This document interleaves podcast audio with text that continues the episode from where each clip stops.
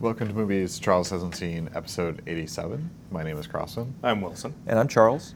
Each week, Wilson and I share a classic movie we have seen with Charles that he hasn't seen. This week, we watched the 1961 movie Yojimbo. So, Charles, tell us about it. In uh, Edo period Japan, a wandering ronin finds himself in a town where two rival gangs have taken over. He decides that he wants to stay and uh, see what he can do about the town situation. So he starts off by playing the gangs against each other and seeing who's going to pay him more to hire his capabilities because he's a very capable warrior. But later he finds out that one of the gangs has kidnapped someone's wife and uh, used her to gain power. And he's, you know, very bothered by this and decides to try to free the wife. But after doing so, the gang finds out what he did, uh, captures him, and beats him up.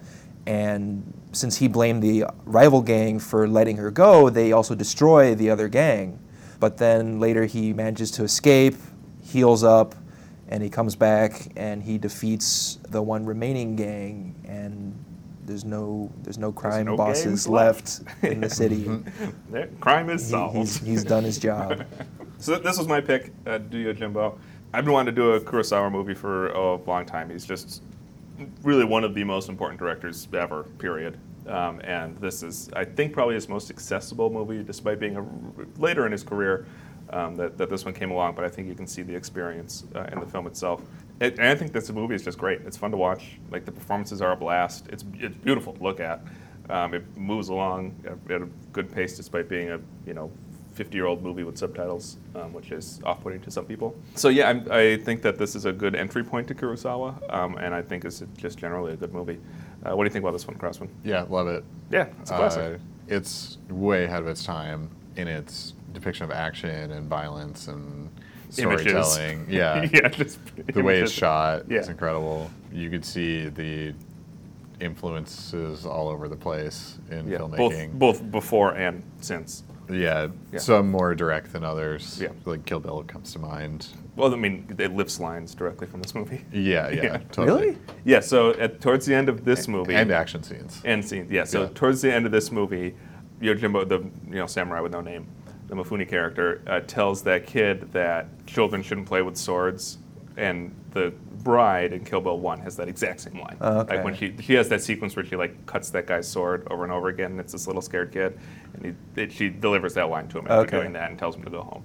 Um, so Nice. yeah, Tarantino just lifted lifted that sequence wholesale. and I mean, the brought it thing here. that stood out most to me is you can tell that Star Wars took a lot of influence from this movie, um, because like, you know, this movie heavily uses that kind of wipe cut that you see in every Sure. Star Wars movie, um, and the scene where he shows off his skills first uh, and he defeats some of the bodyguards and you see the arm cut off. That's Yep. just straight lifted uh, in uh, Episode Four. Yeah. Yeah, you're exactly right. So yeah, there- the influences are everywhere, and then of course Kurosawa did Throne of Blood, upon which New Hope is based, like just Oh, yeah. the plotting beat for beat, like and George Lucas is on record saying that. Mm-hmm. Um, so yeah, the massively influential film, Yeah. It's uh it's a blast. too. and it's fun to watch. Yeah, Yeah, it's um, amazingly well paced for its time period. It feels like a contemporary film. Um, like I didn't felt like it was plotting at all.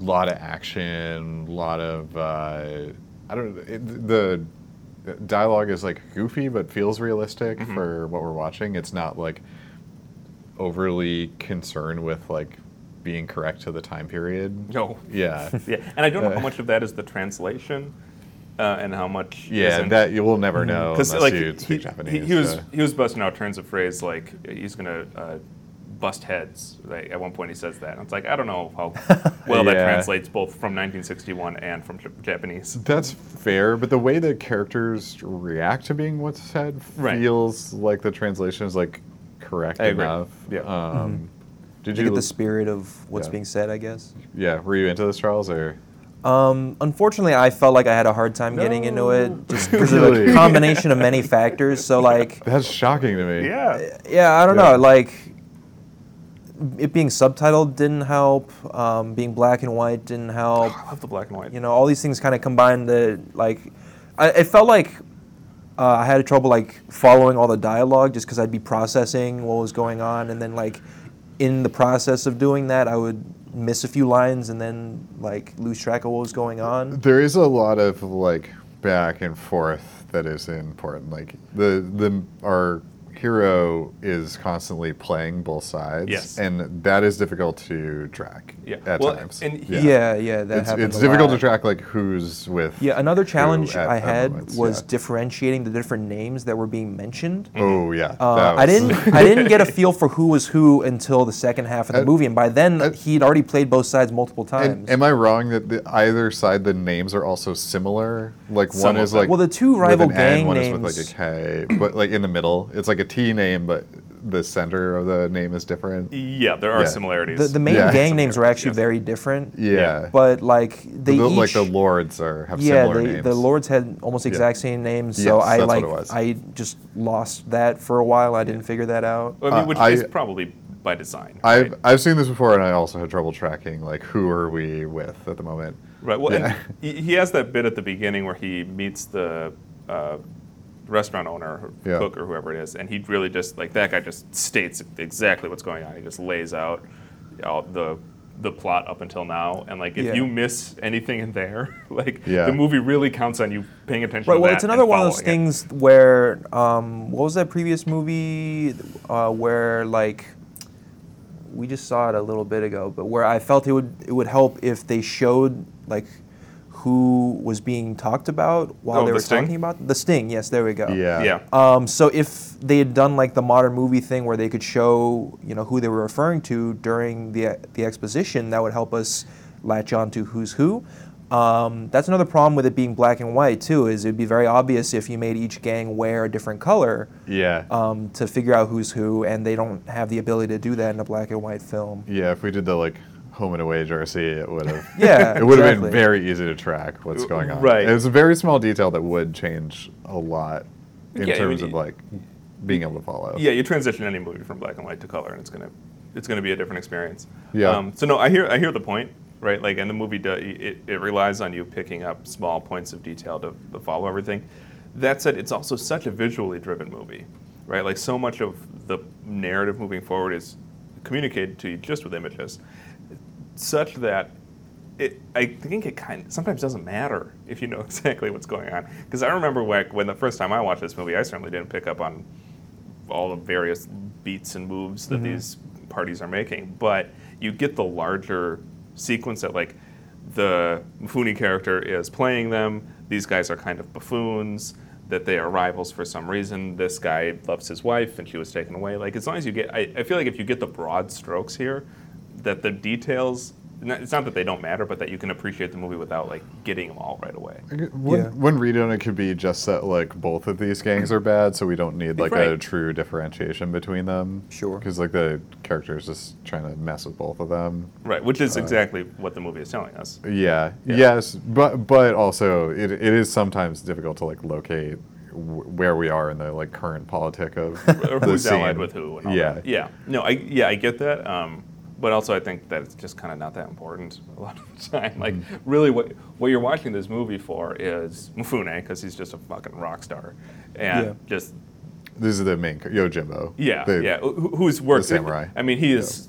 There are a few actors more closely tied with a specific director than Mifune and, and Kurosawa. He appears in in Rashomon. He's in Seven Samurai. He's in. Um, I think he's in Stray Dogs. He's in uh, Throne of Blood. I'm fairly certain. Like, this is just a, a very frequent star of of Kurosawa's movies, and for good reason. Like the Yeah. dude is great, right? Yeah. He is he's riveting like every time he's on screen, um, and so I think that like really you're here for him because at this point he's he's pretty well known, um, and you're here for just to see Kurosawa shoot a movie, like just to see how he composes his shots, and like that stuff is is there whether or not you know who is allied with who at any given moment. I, there's so many striking shots of film. The the ones the western inspired ones seem to be. T- to, I, I love that where you Straight see down the, the for it. long Yep. the long street and you see one guy at one end, one guy at the other. Yeah. Right? It's just Yeah. it's, straight It's out of just High like, Noon. Yes, so this is like Yeah. this is what great filmmaking is. Yeah, it's- and or. uh, Go ahead. Another great shot is when we introduce the uh, the gunslinger character. Mm-hmm. Um, and he like looks up at a bell and like shoots at it. And Uh-huh. the, the way the camera's angled Directing and to you right up framing, there. yeah, it's so great. Yeah, and it's just like this low angle shot looking up at him, and you have him lit. Like uh, it, it looks like a natural lighting there. It's yeah, it's and so beautiful. memorable for that character. Mhm. It's like there's no reason to make him shoot at that bell, Right. Uh, but it's just like every looks cool. it's everything to that he's showing character. off, you know? It- Yeah. like it shows his competence. It shows his like random, like a random act of violence that this character's willing to do for no reason. right. Well, and it, Yeah. it introduces because you also see um, everybody else's reaction to it, right? Yeah. Because up until that point, there had been no firearms in this movie. Yeah. And so you see him d- make that move and fire at the gun, and then you see everybody else like, holy shit. Shit that, just got real. That dude has a gun, right? And- And- yeah. And it's such an odd detail in what you like up to that point is a samurai film, Yep. right? Where it's like, okay, we're just like we're gonna do a sword thing. yeah. Well, he brings then- in the revolver. He's bringing in the West, right? Yeah. Yeah. Suddenly, suddenly there's a gun. And it's a guy with a gun. He's a cowboy. Uh-huh.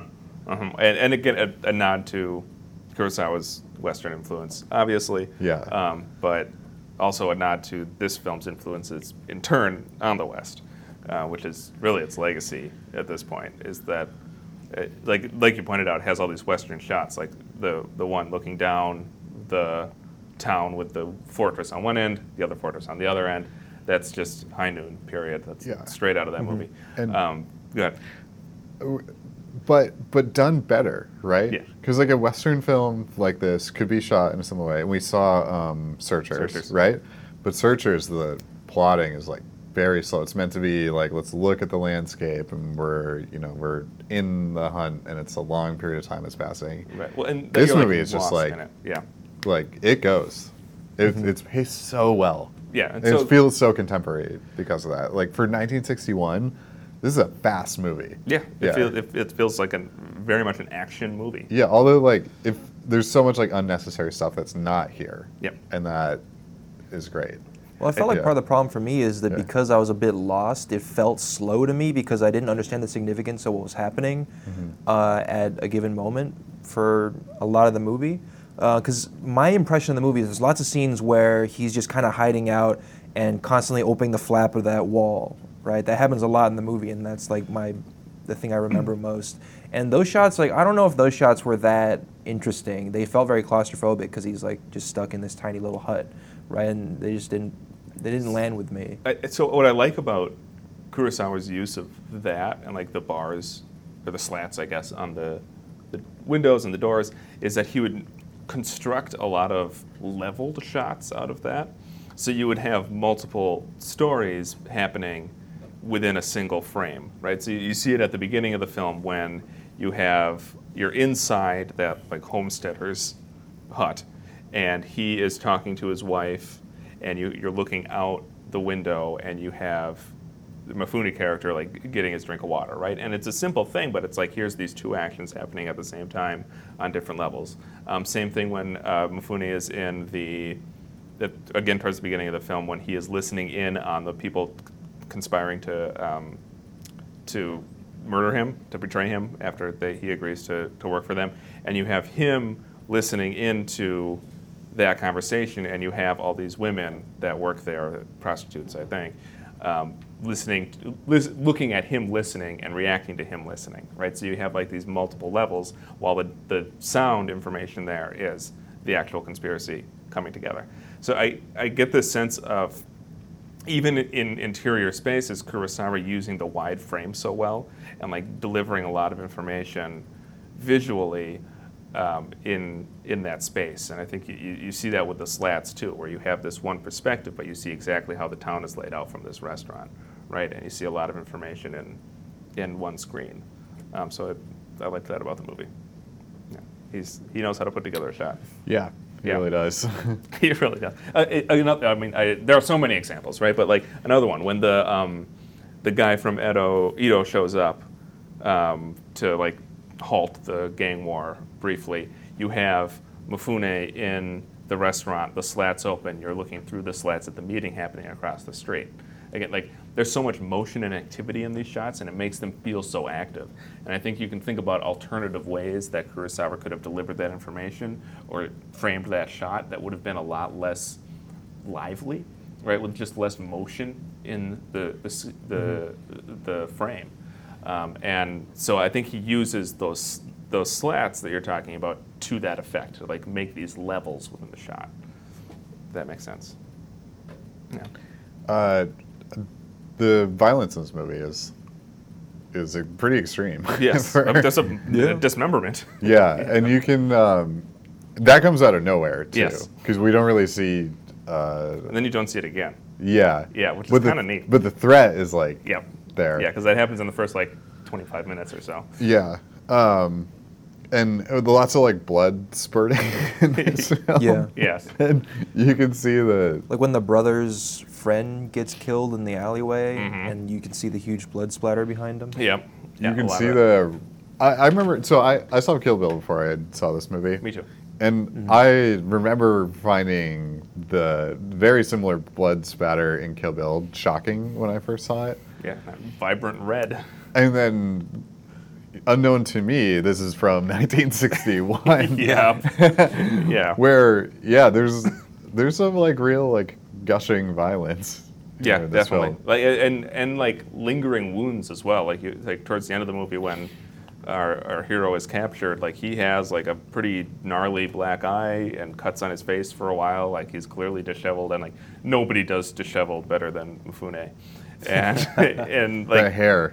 the hair gets like huge, right? Yeah. Um, so yeah, you're you're absolutely right. Like this movie is strikingly violent. And one of the reasons it felt so contemporary. Yeah. It was just like Well, one of my Yeah. issues with the action in this movie was that I couldn't always tell when he was actually hitting someone with his sword. Because, like, the way it was choreographed, sometimes it didn't look like he actually connected with it, or it looked like, you know, he was hitting them with a wooden stick, because obviously he's not slashing them with a sword. Um, so it wasn't always um, apparent, like, what exactly was happening. Like, you can tell that they're trying to represent that he's slashing them with a sword, but it didn't always really look like that. It didn't feel convincing to me. Um, and that's, I guess, another reason that I didn't super get into that. Yeah, I, I mean, I, I guess they, they just didn't have the technology at the time, Yeah. and you kind of have to let that ride. I also like Um, I don't but- think it's the raid either. Whereas In what sense? The raid is like when you see the action in the raid, it looks very real. Yes. But I think it's incredibly tightly choreographed. And I, I don't think the same level of like choreography is Mm-hmm. Yes. happening here. Yeah, Um, like he- he's uh, he's or Kurosawa, when it comes to his action sequences, he's thinking I think on a very large scale, Yeah. and and less so about the intimate details of like what mo- what precise move you're making at any given moment. Yeah, and I- I think like the actors in the raid, you know, they're trained martial Mhm. artists, and the, and the movie is meant to like show off their skill, Yeah, and it- that's I don't think that's the point. yeah, he here. I, I think our main character is, you know, he's not like, he's an actor first. yeah, he's not a swordplay martial artist. Yeah, yeah, he's not. Um, which I, I agree with Charles. Like that, I definitely felt the same way. Where you didn't see the like connections. I, li- I like the like aftermath that they show, but it doesn't. It, it's it's not. It, it was it's confusing at first because it, it looks like they're not connecting. Yeah. Right, which Uh, is probably why he has to do the dismemberment at the beginning of the film, Yeah. right? Like to show that, like, yes, this is doing real damage to people. Yeah. Here it is, right? Um, but yeah, he, I think he's more concerned with like moving masses of people. Like he's always been very good at that. Like you see that in Ran as well, which was uh, based on King Lear. You want to talk about influences?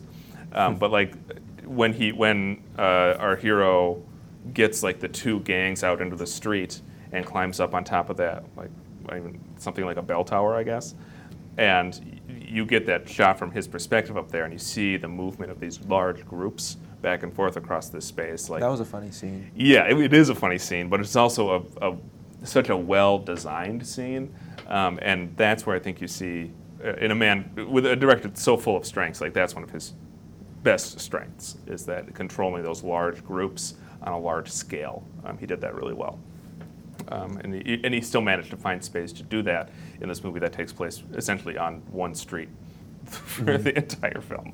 I like how there there's sort of like an impotence to each side where they're Yeah. like threatening each other, but they don't want to like actually engage in combat.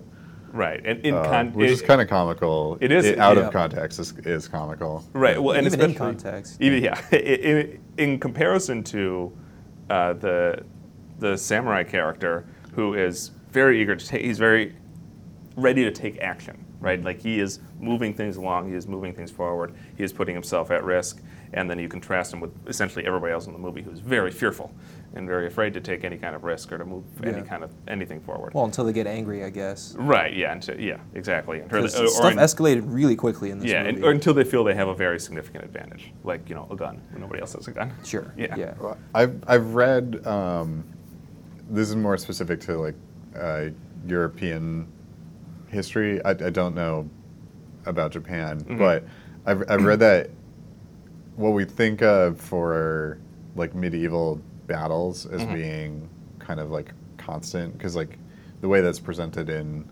in media is you know you get one battle on one side and you get one battle on the other side and then they like smash into each other and you Yes. know, they're, like so many stories about medieval are kind of like centered around that um, in in reality what I've read is that was actually exceedingly rare uh, armies like did not want to confront each other at all because the loss would be too horrific Yeah.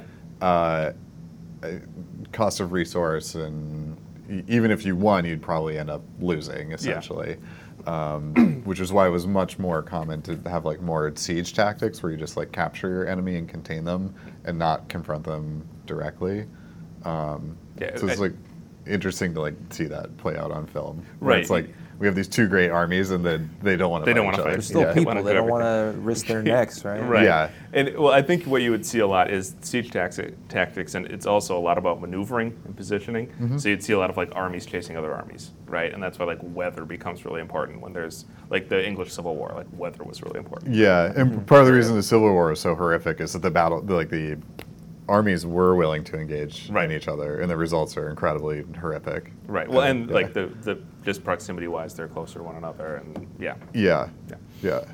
yeah, So yes, we do we do see that here. You see it. uh, I I mentioned Ran earlier, but that's also just a, re- a really excellent Kurosawa movie that does this kind of stuff on an even larger scale.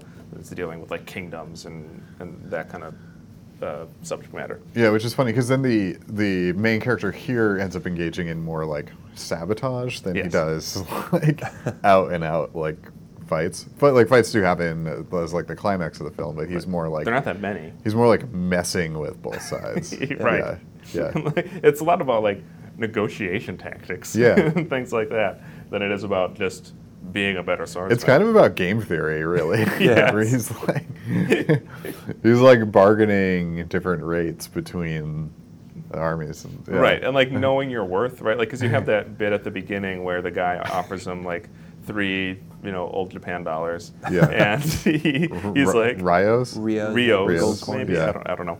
Um, but, and he just like, you have that long shot of him, like, he says, nope, that's not enough. And he stands up and he wa- starts walking out of the, The building. classic, classic bargaining And, technique. and the guy just, just like keeps ratcheting it up until he ends up, starts at three and he ends up at like 50. Fifty. Yeah. Yeah, it's like, all right.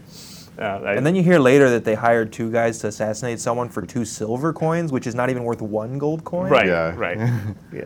So yeah, I think that. And he I- like scoffs at them. Right. he, like- He's, he's like he says something along the lines of like know your worth or something. Yeah. right. Yeah. Exactly. Yeah. Um, and then he ends up using that. Or it's like a shame or something. yeah, they, they got scammed, right? Like he, he Yeah. says, like you guys got played. You should go get more money from, from them. Yeah. Um, and then he kills one of them. Right. Um, so yeah, like I, I like that about the character, right? That a he starts at this place where he's not just a conventional hero looking there to come in there and save the day, but it's actually just like a guy kind of doing his job, right? In, in the sense that he's just like in it for the money. Um, so I, I like that about the character, and again, it feels kind of novel for 1960. Yeah. 1961. Um, Really. Uh, so there's like this giant character Yeah. who has like a warhammer of some. It's just kind of present. a He lot of looks the like time. uh, Jaws from James Bond. Yes. Yes. He does. and I'm like, can't wait to see that hammer uh, Hammer get someone. swung. Yep. Never Uh, happens. no. It's like, damn. yeah, there were some things that I like wanted to happen that like we never end Yeah. up seeing, and that was like high on my list of like, re- really want I to see did some notice hammer that. time. Ready for that hammer? Yeah. Yeah, I think all he ended up doing was throwing the main character around a few times. Yeah, he that's all the Yeah. action he saw. Yeah, when he gets captured, um, yeah, he's the one that like really roughs him up in that room, and then and then he hides out in the chest somehow, which is conveniently unlocked. Yeah, Um, so yeah, I like that about it. Uh, kind of an idea that's stolen from uh, for uh, Fury Road there's kind of the like giant son Oh. of of uh, Uh, what of the uh, hell's his name? Immortan. Yeah, Immortan Joe. Uh, I forget the name of the son. Oh. Right. But it's like very very similar. yeah. yeah. And it's like here's this big guy. Yeah. Yeah, exactly. Um, so yeah, the, the, the influence, the, the most direct, um, the movie that most directly drew from this one is of course Fistful of Dollars, um, which eventually became th- three movies. Um, most famously, Good, Bad, and the Ugly is the middle one, or the, I'm sorry, the third one. Um, I've seen that one. you have seen that one. Yeah. Oh, we should put that on our list. And what's the second one? A few dollars more. Oh, I haven't seen the first two. Yeah. then. um, famously made by Sergio uh, Leone, um, and then the influence of this movie of this movie are uh, the John Ford and those m- most directly John Ford. Um, so what I one of the things I like about how this movie functions historically is that it, it's this m- linking movie, right? Like it's this it's this movie that kind of brings together old old westerns and new westerns, but it does it in the East, and I like that kind of universality of what this movie suggests, right? That these that these kind of stories can really fit in anywhere. I'm like these broad ideas about adventure and like the one man against the wilderness and that kind of thing are almost universal. It's traded back and forth several times too, Yeah. right? Because it goes, um, it's old westerns. Tarantino also takes this up. In Japan, uh, Takashi Mike, inspired by Tarantino, makes western films. So there's this interesting like back and Yeah. forth uh, thread. Yeah, well, and and there are, I mean, there are obviously influence. Yojimbo influences movies beyond Fistful of Dollars. Yeah. Mm-hmm. obvious, of course, um, and is influenced by movies other than High Noon. Yeah. but um, it, it I, I love that about it. Like the, the tendrils of this film are so vast. Anime too. Um, Yeah. Trigun and Especially Trigun. Uh, Um, Cowboy Bebop. Cowboy Bebop, of Yeah. course. Um, yeah. I need to watch those. You do actually. I haven't seen Trigun in a very long time, but we've talked about Cowboy Bebop at length before, Yeah, I mean, and it's so still incredible. good. It's such an incredible document, but Super it's good. good. like because of this. yep. Like you can see its genealogy. Yeah, well, it, Okay. it's an it's another piece of media that is so eager to draw from other disparate sources, right? Yeah, and you're like, um, it feels like Star Wars. It feels like sort of an extended Star Mhm. Wars universe. Yeah. But then you realize, oh, it actually just comes from, from right here, This, from which is Yojimbo. where yeah. Star Wars comes from. Yeah, which is why Star Wars feels like a western. Yeah, and I, I also think it's it's very Yeah. appropriate that this movie is coming out at the same time that the French New Wave is happening, right? Because the, the the first French New Wave guys are also very interested in drawing from uh, American film. Breathless is really just the very the, the French version of like a gangster movie, right? And so I think you what we- what we're seeing with Yojimbo and with Godard and Uzo and a lot of these guys is the monoculture of American cinema starting to reach the rest of the world much more easily, and those folks being those filmmakers being influenced by by those movies and then influencing us back with what they with what they produce from them. Um, so he- he, he uh, Kurosawa here is is part of a really an international type of movement or i- influence coming from America, uh, and it, it's fascinating to think about that. I mean, I just I think that that it, it's so cool that these guys literally on opposite sides of the world can arrive at sim- c- c- very drastically different movies from very similar sources, Yeah, and I, I, I like that about this movie. Yeah. So, so you mentioned earlier that this movie kind of bridges the gap between old and newer, newer westerns. Yeah. Uh, now, obviously, I'm not that familiar with westerns, so can you describe what the differences between old and new are? the biggest so the ones that we've watched are mostly newer so like we haven't seen stagecoach which is Yeah. really like the conclusion of or like the pinnacle of those type of old style westerns um, high noon probably falls in that I category think it's as also well. the switch from decade to decade. It's Yeah. like sort Yeah. of like pre 1960 westerns and like post 1960 westerns. Right. Yeah. Right. So when I think I think when you think about well, you can look like My Darling Clementine, um, the the first Jesse one of the first Jesse James movies, not the Brad Pitt one. Um, you'll see movies that are very concerned with man against nature, right, and man setting out against against the the wilderness. Um, the- including native people. Right. Sure. Yeah. Part of wilderness there means Native Americans. Yeah. Um, the, the this idea of like a code of honor, like an unwritten, unspoken code of honor and comportment based on your social status, based on who, who you are in the society, and law versus justice, and the idea that law and can sometimes be in conflict with justice, and that it is just for you to take the law into your own hands. Yeah, and it's it's like American hero worship. Right. Yeah, or And- Ama- it's American mythology. Yeah, Yeah. And, and it is. Th- Yeah. And that's why we refer to it as a Western myth, Yeah. right? And so I think you see, like, when Westerns peaked in the 40s, a lot of those ideas being embraced unironically, where they were just presenting this as manifest destiny. We're going out there, we're asserting our dominance on Cowboy, the just wilderness. go out and shoot everything. Right, cowboys and Indians type of movies, right? Yeah. Or and like I think that you very s- obviously evil bad guys. Right, Yeah. that black Yeah. hat, white hat kind of thing, right?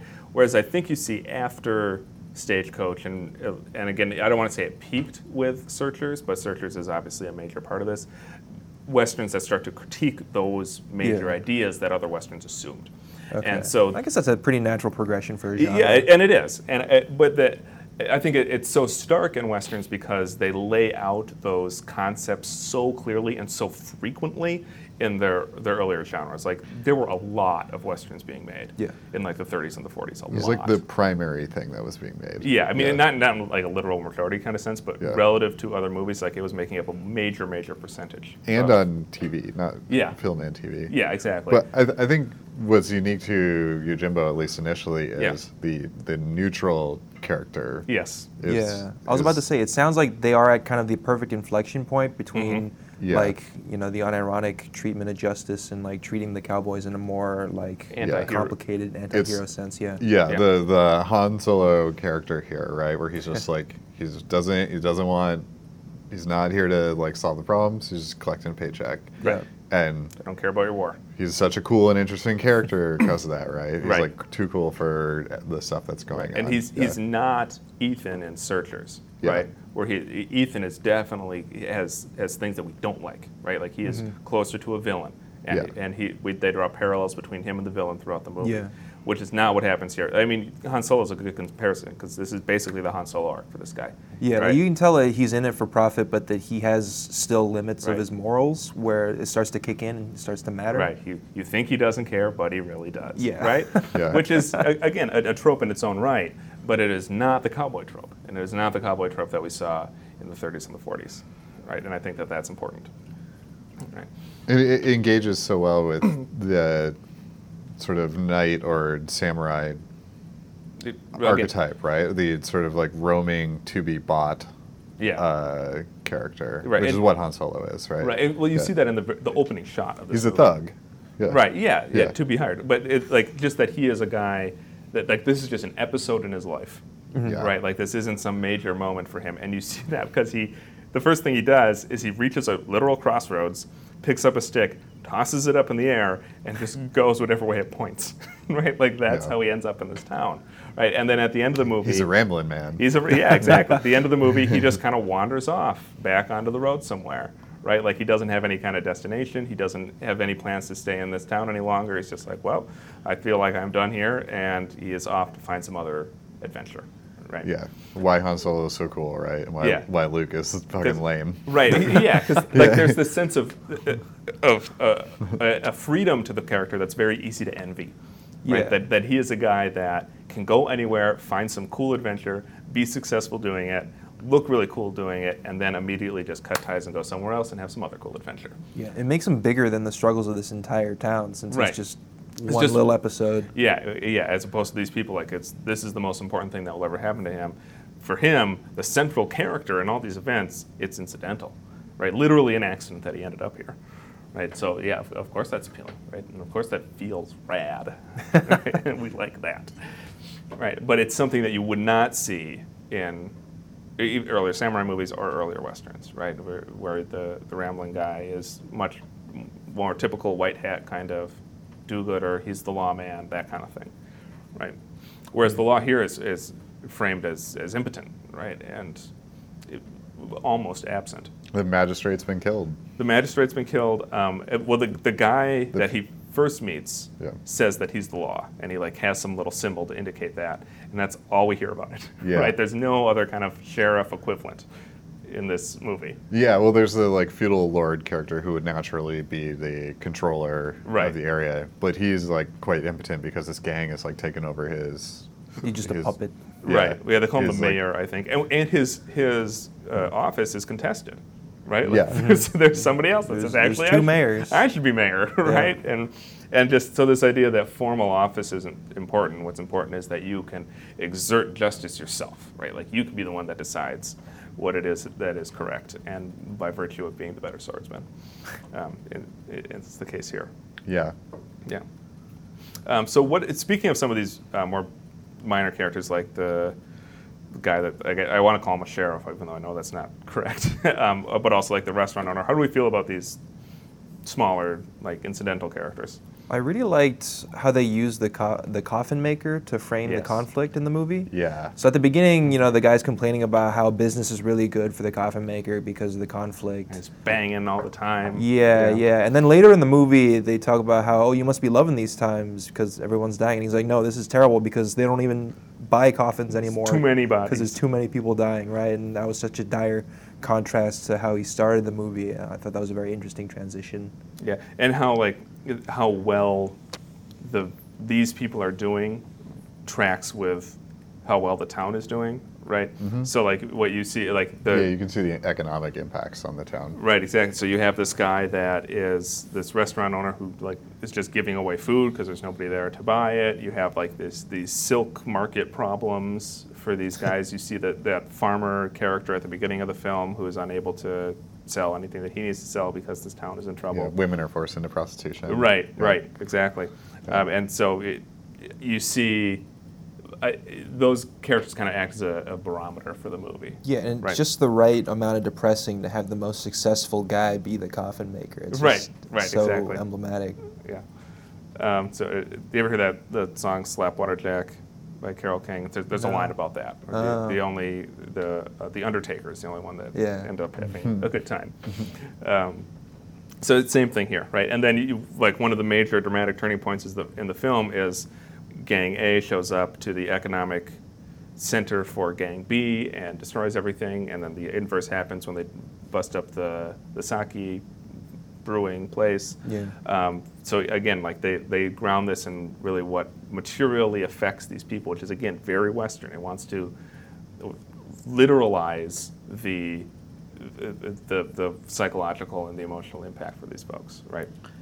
Which is common theme in westerns too, where Right. it's like the once vibrant town is now like being oppressed by like this like outside gang. Right. Yeah. Mm-hmm. Right. exa- Yeah. That's that's Man Who Shall Liberty Balance. Yeah. Right. Another nice bridging Western movie. Mm-hmm. Also, um, the the comedy western. Um, Paint Your Wagon. no, the other one. Um, the other comedy. we- I don't know. It'll come to me. Uh, the Spaceballs one. Oh, Blazing, Blazing Saddles. Saddles. Blazing Saddles. Okay, I was thinking like 60s. Same 50s. same base story in Blazing Saddles. Yes, yeah, it is. Yeah. And, and Mel Brooks got that from millions of other westerns before. Yeah. Right? Right, you have not seen Blazing Saddles, right? I have not. Okay. I've seen Spaceballs, not not Blazing, Saddles, is better. yeah. yeah. Blazing Saddles is hilarious. Yeah, that movie's fucking great. Um, I don't know if it's as, like it's that or Young Frankenstein is probably his best. Young Frankenstein holds up better, kind of. Oh man, I, have seen Bla- Blazing Saddles fairly recently, and it was hilarious. Like, Yeah. it was still very, very funny. They're, they're two classics. They're both great. That's the Yeah. answer. They're Yeah. both great. Yeah. yeah. there we are. Um, but yeah, so I, I think that I, I like that the movie brings in all of these smaller, not s- yeah, smaller characters, but u- uses them to inform this larger story. Um, it's well done. Uh, what do we think of the soundtrack? It, Like, I, I think I was struck by that on this viewing. Like, I hadn't noticed the music as much, but it was very present to me on this viewing. I, I was really intent on reading the text actually, so I don't. okay. feel yeah, like it it- kind of muddles everything, right? Yeah, I, I it- remember noting that the music sounded peculiar because it didn't feel that Japanese a lot of the I time. agree. Or maybe I'm just not familiar with Japanese music. I don't know. Yeah, I mean, it didn't I- feel stereotypically Japanese. I guess it had. I I guess I would describe it as a weird jazzy feel to it in a way. Yeah, it had some of that. Um, what it felt like is that it, they took like a Maricone soundtrack and just played it with Japanese instruments. Yeah. Right, Like like- Westworld style. right. Yeah. Kinda. Um, so th- that's that was the sense of it to me, like th- that it's again this e- East meets West kind of Yeah. influence in the soundtrack, um, and I found it much more striking th- this time than I had on on uh, prior viewings. Yeah, I mean that that's like a common thing though, where like Sure. the thing that we think about is like actually filtered through, you know, an Orientalist perspective. Yeah. Yeah. And so when Japan's presented in American media, it's presented one way, but then if you actually like watch Japanese, right. That's why I say I'm Content, so- unsure if I know enough about Japanese music to say it doesn't Yeah. sound Japanese. So Yeah. Right. So yeah, we did- you're you are of course correct. that was when when I um, watched Godzilla or Gojira as as an adult. That was the most striking thing about that film was the sound design. It's Mm-hmm. Okay. so incredible. Well, yeah, Uh, like the sound of the monster is so iconic. Yeah, Yeah. and that the way it's done in in the Gojira version and kind of stolen in Godzilla Mm. is is astounding. Are you talking about the original? yeah the original Godzilla Gojira? Yeah. the like Japanese version. Yeah, When did that come out? 50 50s? something. Like post I can Hiroshima. check if you give me a second. yeah. yeah. I mean, Yeah.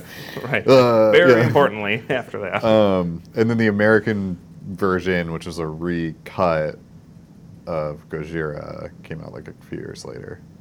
okay. Have you seen both? Yeah.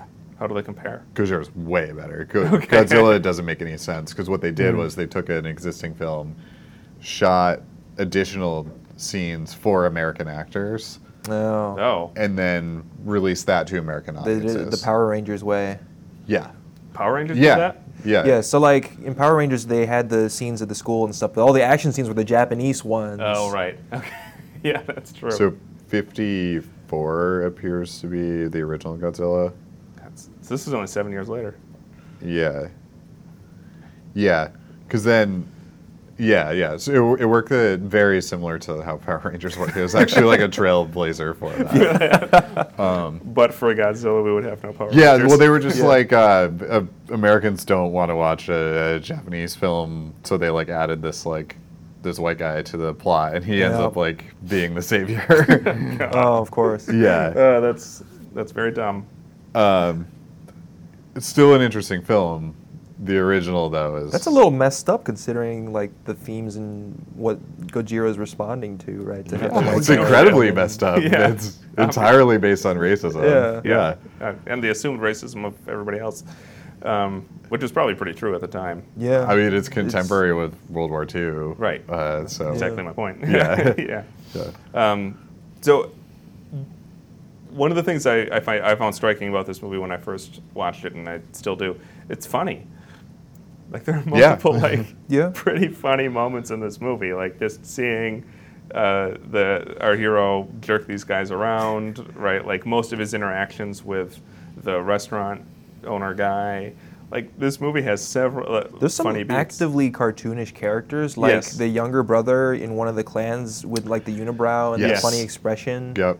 Yeah, the, the guy who, yeah, he's the one that has to think for a second to determine if four or two is the larger number. Yeah. And he's like counting it out on his fingers.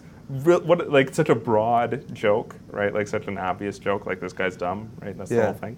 Um, but still, it worked. Like, and it, and it was amusing to me. And you remember, like, that guy is immediately characterized by that. Yeah. Right? Like, you don't need to n- really know anything else about him. It's like he's the one that. That is- was the funny thing, right? really I knew stupid. that he was a dumb younger brother. I just didn't know who he was a younger brother of. Right, right. And that, but that's kind of all you need, right? I guess another problem was that many of the characters' uh, like class was denoted by their hairstyle, but that made them look more similar Sure.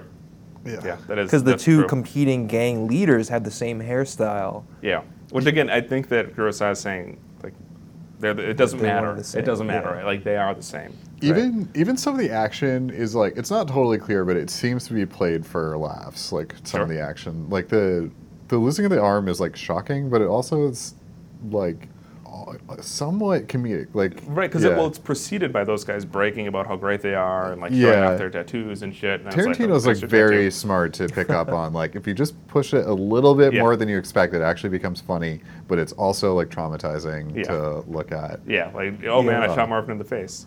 Right.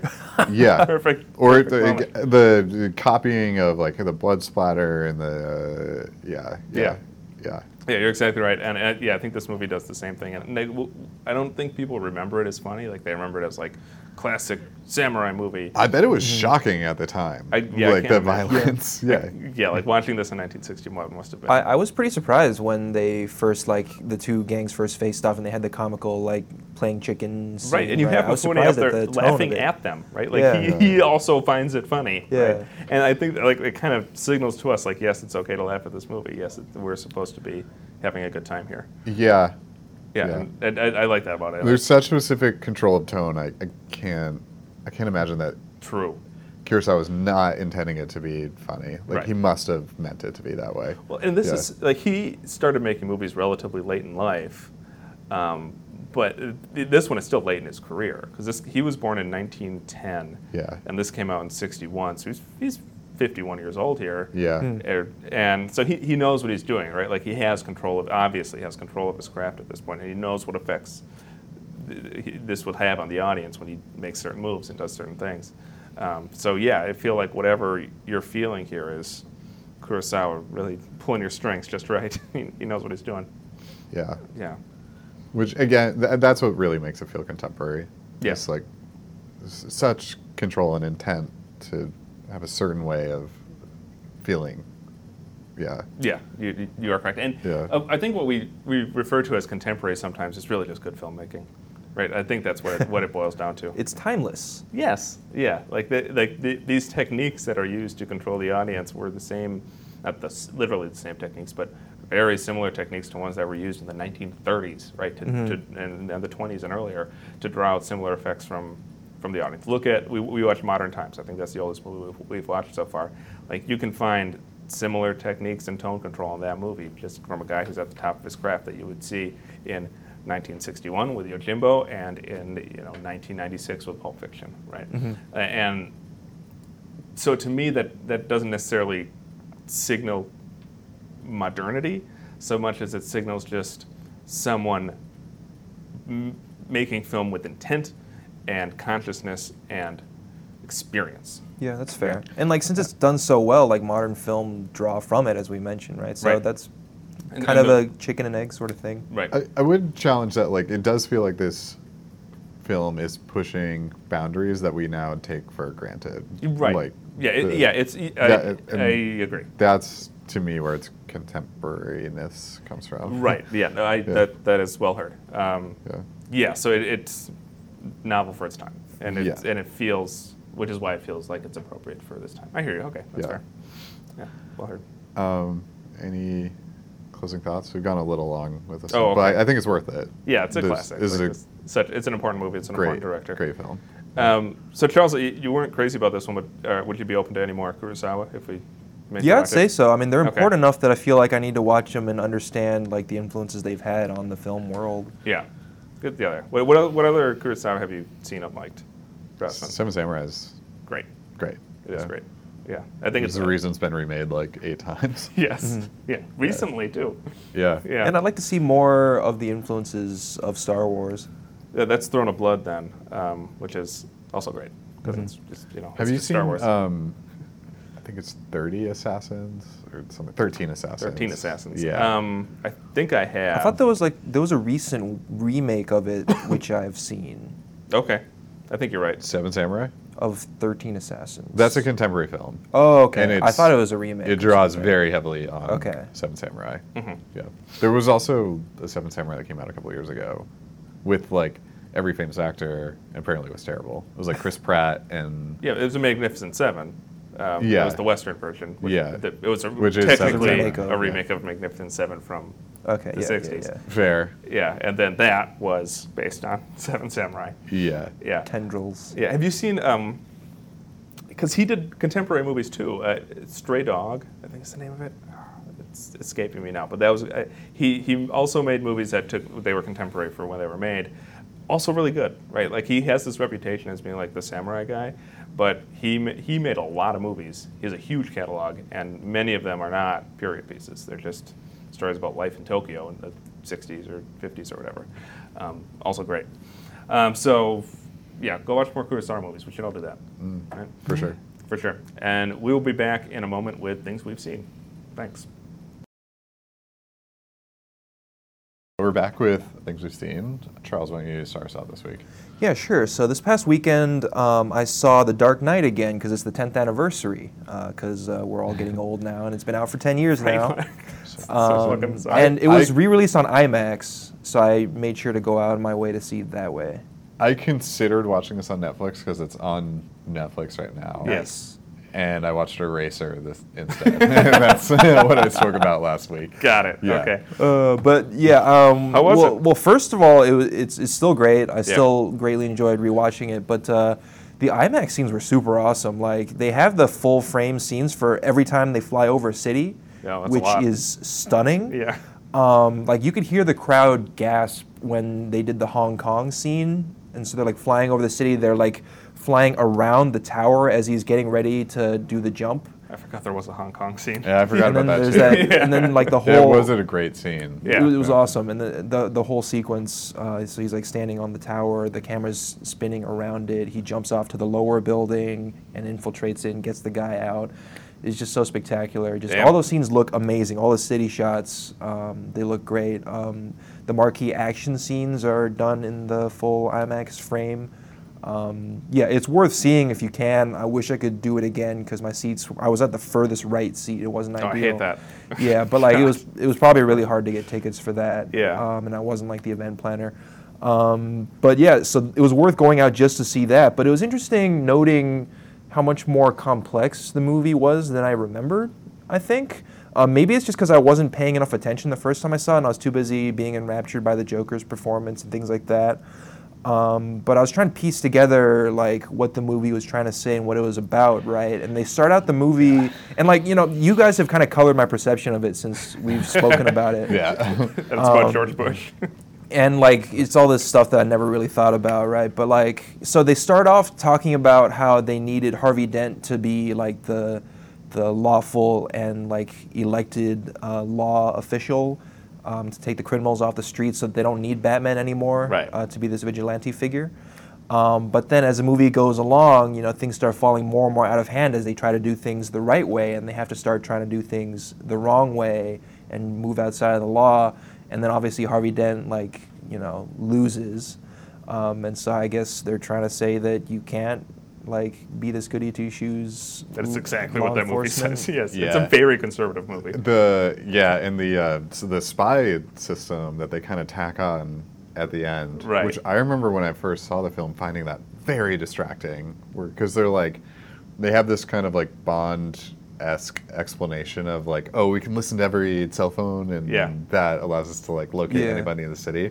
I found that explanation like very distracting, and it was meant to reference um, the Homeland Security stuff, where This is pre Snowden. What, like, Patriot Act? pre and stuff? pre Snowden, Yeah. yeah. But it was also seemed to be saying it's okay That's exactly what it to said. spy on citizens If you have a It- really good reason. if you have a really good reason, and if it's in the right hands of somebody who has good intentions, which is Right. the Morgan Freeman character, right, and of course it would be, right? Yeah. Therefore, it should exist and we should have it. Yeah. Yeah. And it's like, okay, so we have the system that can be in- incredibly abused, but if we just use it for the for the right reasons, we're we're always going to be in the right. Yeah, and Morgan Freeman has a line where he says that, right? It's like, Yeah. I don't feel good about this, but we're, we'll destroy it after here, or never use it again after this, or whatever. And Yeah. Of course, of course, that's the, the conservative Just fantasy. once. You just do it this right, once. that's the conservative fantasy. Yeah, and then they destroy it at the end, right? Right. Which is Yeah, they like do. never how the expansion of power works. Yeah. Uh, you can never go back. Yep. And yeah, I remember being very distracted by that when I watched the movie to the point where we walked out of it. Every everyone that I saw it with was like, "Oh my god, that was that was great! Like best Batman movie ever seen." I was like, Uh, "Wh- "What? What, what about that? yeah, what about about that cell whole? phones? What about Yeah. that whole thing?" And it's weirdly prescient considering the advancement of technology since The Dark Knight Yes. came out. yes. Um, So Yeah. now, like, our phones are even more advanced, and you know, it, they re- Even release better they setup release for way stuff. more information about us than the sonar ever could. Yep. Yeah. Right, because the sonar, like you know, it reveals where you are, I guess, and your surroundings, but they don't give people the deepest, you know, Right. details of your life like phones do now, and things are getting even more severe than that system ever could have imagined. Right. Well, and- It's a weird side plot too. I remember thinking that it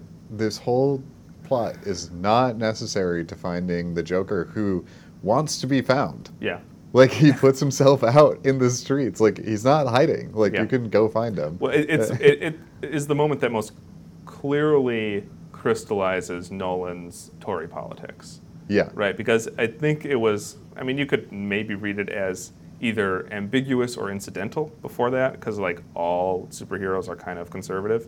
Uh, but that moment, I think, is it's him like sending a pretty clear message that yes, I am right wing, so is Batman, and that's good, right? And like that is Which is fine, but that's what Yeah. the film is saying. yeah, that's Like very obviously what the film's about. and uh, I don't think people understand that. Well, yeah, I because think- it, it's embedded. It, but they don't understand that it is a right wing idea, but they certainly understand the messaging, right? Because these are all like the, the idea of, you know, they you need a symbol, right? Like that whole kind of thing. A very you know authoritarian kind of right wing notion has been embraced enthusiastically by many many people, right? Obviously, Look at- Mm-hmm. Elon Musk is a great example. of E- this. Elon Yeah. Musk is a great example of Yeah. this. yes. I, I, I don't know if this is intentional, but and this is not an original idea to me at all. But I've, I've seen people write up like pretty long write ups about how the like the Joker is the actual hero of the movie. Okay.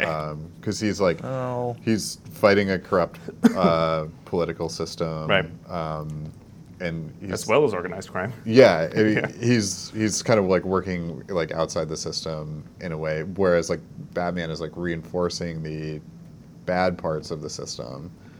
Like he protects the the corrupt Mm-hmm. and and yeah, so that's interesting. I don't know if I'd like totally agree with it, but Yeah, it's, it's, it's like, certainly not the interesting. intent of the film. But No. Yes. Yeah. yeah, yes, Um, you are correct. Uh, they're not making a, a standalone Joker movie with, uh, Please, why? yeah, with, uh, With Jared Leto. No, with Joaquin Phoenix. Wait, Yeah. they, they changed it? And- Yeah. Because and- initially it was going to be Jared Leto's Suicide Squad Joker. and It's not. Alec Baldwin Okay. just joined the film too. Uh, yeah, Alec Baldwin That's is weird. playing Batman's dad. That came out like today. yeah, like today or What- but yesterday. he, he, he died. Well, I guess that's gonna. uh, this is Isn't a. that the whole point? I don't know. I haven't seen What the is fucking this? movie. yeah. I was really, I really wanted to know about Batman's parents. I've never heard that story. right, exactly. before. Let's. what, what happens to them again? it's not crystal clear. Some, something else that stood out more to me about The Dark Knight on this viewing is how cheesy and maybe meaningless a lot of the dialogue is. Yeah, probably. because people always talk up the the like hero we deserve versus the hero we need quote, Yeah. uh, or Feels the so fucking cheesy. or the Yeah. uh, monologue at the end about how he's like a dark knight and like the, that that whole like extended speech. The night right? before the dawn. Yeah. Yeah, yeah, Yeah. and like The night is darkest before the It dawn. just- Not true, by the way. yeah. it felt so cheesy rewatching it, and like you know when when you think about it for a second, you're not really sure what it really means. I, I don't know what it means. Speaking of Tim Burton last week, the Harvey Dent piece of this felt to me upon rewatch like, why are we going here? Like we don't need this like two faced. Yeah, I think people Oh. people tend to complain about that side of the story. Yeah. I mean, he's supposed to represent like idealism and how it got corrupted and all that, right? And How It looks how failed. terrible too. Those effects, Um, the face but effects look. I found his terrible. acting to be really funny because like Aaron- he Aaron would, Eckhart, or- yeah, the yeah. character. Well, I mean his his choices, I guess, because Yeah. he would kind of have these like loud outbursts out of nowhere all the time. Well, they, Um, they cast. I think they cast him because he does the Harvey Dent side really well, right? And I don't know if he ever really figured out the. the right. Two-Face It side. just was Yeah. comical. Like there's that like really great tweet about hi how he doesn't recognize the Joker when he's disguised as a nurse until he takes his face thing off and Yeah. he goes like ah. and his reaction is just so sudden. Yeah, it's like wait a it's minute. comical. Yeah. um, I mean, it's a so- shame because I think that Aaron Eckhart is generally a really, really good actor, He's a great actor. and I haven't Yeah. seen much of him recently. and but it's a they, I guess they shame. pushed him a bit out of his range here. Uh, it's something. He, yeah. um, it would have been great if they just set it up like, oh, here's Harvey Dent, and then they just like don't do the Two Face thing, Right. Just to like mess Save it with for the, the audience. next I one. like, I like stuff like that where Yeah. it's like a wink to like the larger universe Yeah. here, and it, it's just like a really the the movie to me meanders a lot. It's in- long. in, ways that are not good to the film, like the Two Face whole Two Face thing, not necessary. Um, Catwoman too, right? no, that was the no, that's next the one. third one. It- Oh, although okay. yes, that that was superfluous in that movie. Yeah. That's a bad movie though. It was That's just a really bad, yeah. movie. Yeah, I don't like that movie. Yeah. Yeah, that. Yeah. That was such a disappointment considering Ah, Yes. I thought the first two Batman movies in the trilogy were really They, good. they were. Yeah, it's but- it's akin to the first Star Wars prequel. Oh my I don't know. I, I don't know it's if it's not that that hard of a fast. drop off, but Yeah. it's it's not a good film. Yeah, Yeah. I, I, it's more like the third Spider-Man movie. Yeah, Yeah, there we go. I think that's Big fall from that grace. is a much Yeah. better comparison. that's probably where we are. um, Um, love me some Gary Oldman though. yes, Yeah. Uh, Um, anything he's in, and he's in a lot of things. he's in a lot Gary of Oldman's things. fantastic. Except for the Churchill movie, I'm not gonna watch that. I still haven't seen it. I'm sure he's great in it. Didn't he whatever. win Best Actor for that? Yeah, probably. Put on a lot of makeup, so it's a pretty safe guess. Oh, yeah, That's fair. That's fair. Uh, have you seen Thank You for Smoking? I have not. Have you seen Thank You Yeah, for yeah. Smoking? We should put that one on. That's a great movie. We yeah, should put that one on the list. Aaron Eckhart's super good, and in that's it. a good Eckhart movie. Uh, Have Yeah. you seen In the Company of Men? Yeah. Okay, that's No. another good Eckhart movie. Uh, maybe even better and darker. Um, anyway, I saw a movie this week too. It was Searching. I saw Searching this week. Um, so I'm going to do my very, very best to spoil absolutely nothing for you, Charles, because I know you want to see this movie. Yeah. Um, I was sad that I didn't have time to see it this week because I wanted to say like this. This is the first time in history anyone's been able to watch two Asian movies in a row. but, um, here Yeah, we are. that's- I didn't have the time to get to That's it. probably true, though. Yeah. um, so yeah, uh, it stars John Cho um, as a father who has misplaced his family. Um, the entire movie. Oh, I heard this was good. I, Mm, nah, I, I had a lot of problems with it. um, so Oh. I like just saw the trailer because the trailer was in front of eighth It's a good trailer. Yeah, it is. Yeah, it, you know, I went, and- went and saw it, and it's at like a 94% on Rotten Tomatoes. So Yeah. I'm going to give a tepid review, and I will be in the minority. So Sure. take it with a grain of salt. Uh, the gimmick is that the entire movie takes place on computer screens, right? So you never have the, the camera never leaves the screen, right? So I didn't know that. Yes. so um, the this is similar to um, Unfriended. If anyone remembers Uh, that yeah, movie, yeah, yeah. yeah. Um, also The- similar to At least this one Paranormal- didn't choose a tech name Yes. so that it doesn't age Was immediately. it, Right. There was like an early aughts internet horror film too, uh, Right. Fear.com. yes. Oh, God. Also, so With a like that. haunted website. Oh my god. So this is like that. Also, I heard similar to- Unfriended was good though. I haven't seen Unfriended or the Yeah. sequel Unfriended again. I don't know. Um, uh, it's- Paranormal Activities does a similar move where it's all shot from the camera and you're Yeah. only at the Yeah, camera's but that- perspective. yeah. It's different. Yeah. Similar, different. Um, this movie, it's on multiple computers. Uh, the sense that I got from this movie is that the director showed up with this concept that said, I want to shoot a movie that's only on computer screens, and worked backwards from there to like contort a story into that Hmm. framing device. and it is to the detriment of the film. This movie would have been improved if it were not told entirely on computer screens. Um, the first, like, It seems very confining. it was. ve- It was. That's exactly what it was. It was very claustrophobic. So the first act, when he's doing most of like the research into trying to figure out what happened to his daughter, which is done online, works reasonably well, right? Like because he's in his house all the time. But as soon as he has to leave his house, predictably, the movie kind of falls apart. Oh, boy. because you have to like you got to learn when to let go of that kind of thing. then. right or to just not do it because then you have to like use. Is it like live streaming or like? Yeah, there's some of there's a lot like, of All right, get those hearts going. Um, Everyone, uh, everyone uses FaceTime. Ev- In, in this Oh. Smash universe, that like. e- everyone uses FaceTime. which Not- only wacko people. right, use only FaceTime. crazy people use Yeah. FaceTime. Um, Like there's your a- grandma uses FaceTime. that's like it. Right. um, everyone has a great interconnection, internet connection with really high quality video that never drops, except when it's you know. I, I love dramatically that functional. that's something that all the sci-fi movies of the past got wrong. We do have video calls, and nobody wants Nobody to use wants it. to use it. This is something that David Foster Wallace got right in in um, Infinite Jest, but we can dig into that later. Yeah. Um, so he, he has to use FaceTime all the time. We get a lot of information communicated through newscasts. Um, so like the person looking at the camera and telling things to us. There's a really contrived sequence where he sets up a bunch of webcams in somebody's house and then like acts out some sort of trap that he has for them, so we can we get it through that. um, so it, Holy it shit. really, really doesn't work. There's a moment where there's like, um, uh, I- okay, that's close to a spoiler, so I'll avoid it. But there's another Thanks. very contrived moment. um, Is this similar to phone booth? um, phone, I saw Phone Booth. I saw The it- Colin. Uh, yeah, the Colin Farrell Farrell. movie. Colin Farrell movie. Um, I feel like this is. I, I don't remember Phone Booth that well because I saw it in like 2003 or whatever.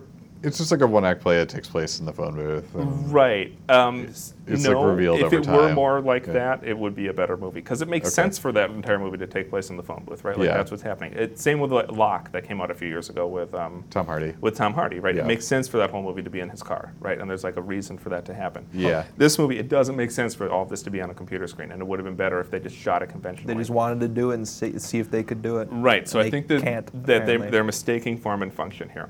And I think part of the reason that they're doing that is that there really is no central idea in this movie. No, Oh, the right? idea is like, hey, like kids like phones. Let's tell a horror movie on a phone, Phones or like are a too thriller much. on a phone, yeah, oh, whatever. exactly. Yeah, And, and- which and- is fear.com, right? Where Right, it's like, and- hey, you hear this thing, the internet? Like, Yeah. let's, What if let's it make killed a you? horror movie. About Yeah. it. WWW. Yeah. yeah, you're dead. Uh, Yeah.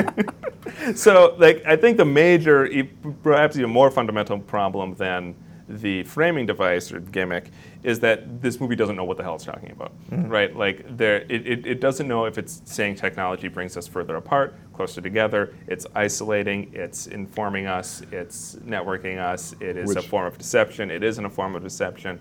Like it's all over the map, Maybe that's what it's saying, right? Technology is just there. right? Which yeah, but it's not. It- I'm, I'm kidding. I'm yeah, kidding. obviously, but it, like contrast with eighth grade, Right. which is so much about technology, And it being isolated. has a very clear Take. concept uh, and take around Right, how this- technology affects This people. movie doesn't. It has no clear message about anything. which isn't entirely damning too. Like, Right. Eighth grade is like if it's used in this, it, it, uh, eighth grade's a great movie. Eighth Eighth Yeah. Grade's a great movie. It Yeah. handles its tertiary ideas better than this movie handles its central ideas. Um, Yeah. And it is a bummer because John Cho's a really good actor. and Yeah. He's really good in this. Uh, Deborah Messing is in this as well, and she's fine. Um, but John Cho has to carry the show. Like it's really just like his face, you know, FaceTime thing Yeah. the whole movie. I And need to see he does more a really John good Cho. job. He'll survive this. People seem to like this film though, so I know. I, I Yeah. think that like Richard Brody, who is a film critic for The New Yorker, um, wrote about this movie, and his take was similar to mine. And one of the points that he raised is that he thinks critics are enamored with directors who can follow constricting rules well. Yeah. And this guy does that. He does, he manages to tell this whole story with this like arbitrary set of rules, right? And that can be that can appear impressive, right? Even if it is really just distracting from the fact that this movie's not very good. Um, and I think that may be the effect here. I think that if you were to look back on this movie in even a year or two without this you know, no, no, without looking at a 96% on Rotten Tomatoes and people saying, "Hey, go see Searching," it's this novel movie about computers or whatever. It, no one will understand why this was so popular. Th- There's no way this movie stands the test of time. yeah. Yeah. Although I do want to get in a bit about the representation of Asian Americans in this movie because I think it might resonate more with me than Crazy Rich Asians did. Sure. Uh, and it's a bit ironic because it's, from what I hear at least of the movie, that it's the exact opposite way of representing Asian Americans on film because Crazy Rich Asians brought their Chineseness to the forefront, and Yeah. that was the entire focus of the movie is them contending with the Chinese side of their culture. Whereas in this one, it's the exact opposite. The fact they're Asian. Um, plays no part in the movie at all, from what I hear. That's correct. Um, and so they're essentially just the characters in the movie trying to solve their conflict, right? And I think that's more close to what I'm looking for um, because, like, my central struggle being a Chinese American is not being seen as Chinese, essentially, just being seen as another American. And so this style of representation, I feel, is much more important to me than uh, what was in Crazy Rich Asians. So I really want to go out and support this movie and support this type of, um, you know, Asian American casting in film. Yeah, no, you're absolutely. That is exactly how they play it. Um, is that they, they never mention John Cho or his family being Asian. Period. It just doesn't. That's happen. good. Yeah, she's that's not, refreshing. She's not a kid with like a bunch of Asian friends. Yeah. Like that's not a thing. She has white friends. She has Asian friends. Whatever. Um, and so yes, it, it, it the movie definitely deserves credit for that. Um, and again, it's 94, 96 percent whatever on Rotten Tomatoes. So you might go see it and love it because I'm you know in the six percent here. So. I Sure. could- Is I Is it could really fill that up high? days. I knew it was high, It- it's, but it, it's like mid 90s. Yeah. Interesting. yeah. I so mean- again, I could be totally wrong. Other people could watch it and have a, a totally different reaction. And more power to them. I hope they like it. yeah. Yeah. What are we watching next week, Crossman? Uh, I would like to watch Goodfellas. Okay, that is a. You said you promised us a long movie during the break, and you're right. Yeah, yeah. I, I think this is overdue. Yeah, yeah, You're right. it We've is. done far worse films. We've done far, and far less important films. Yes. Yeah. Um, so yeah, you're you're correct. This is overdue, um, and it's just great. Goodfellas is always fun. But we'll see. Oh, okay. I guess we will see. Well, I mean, Charles hasn't seen it. That's I true. haven't seen That's it. true. Um, in any case, uh, thank you for joining us. Um, if you like the show, please share it with people. Uh, we're on iTunes, we're on Google Play, we're on Facebook, we're on SoundCloud. Um, feel free to reach out to us with questions, critiques, suggestions for movies, uh, comments. We're happy to hear them. And join us next week for Goodfellas.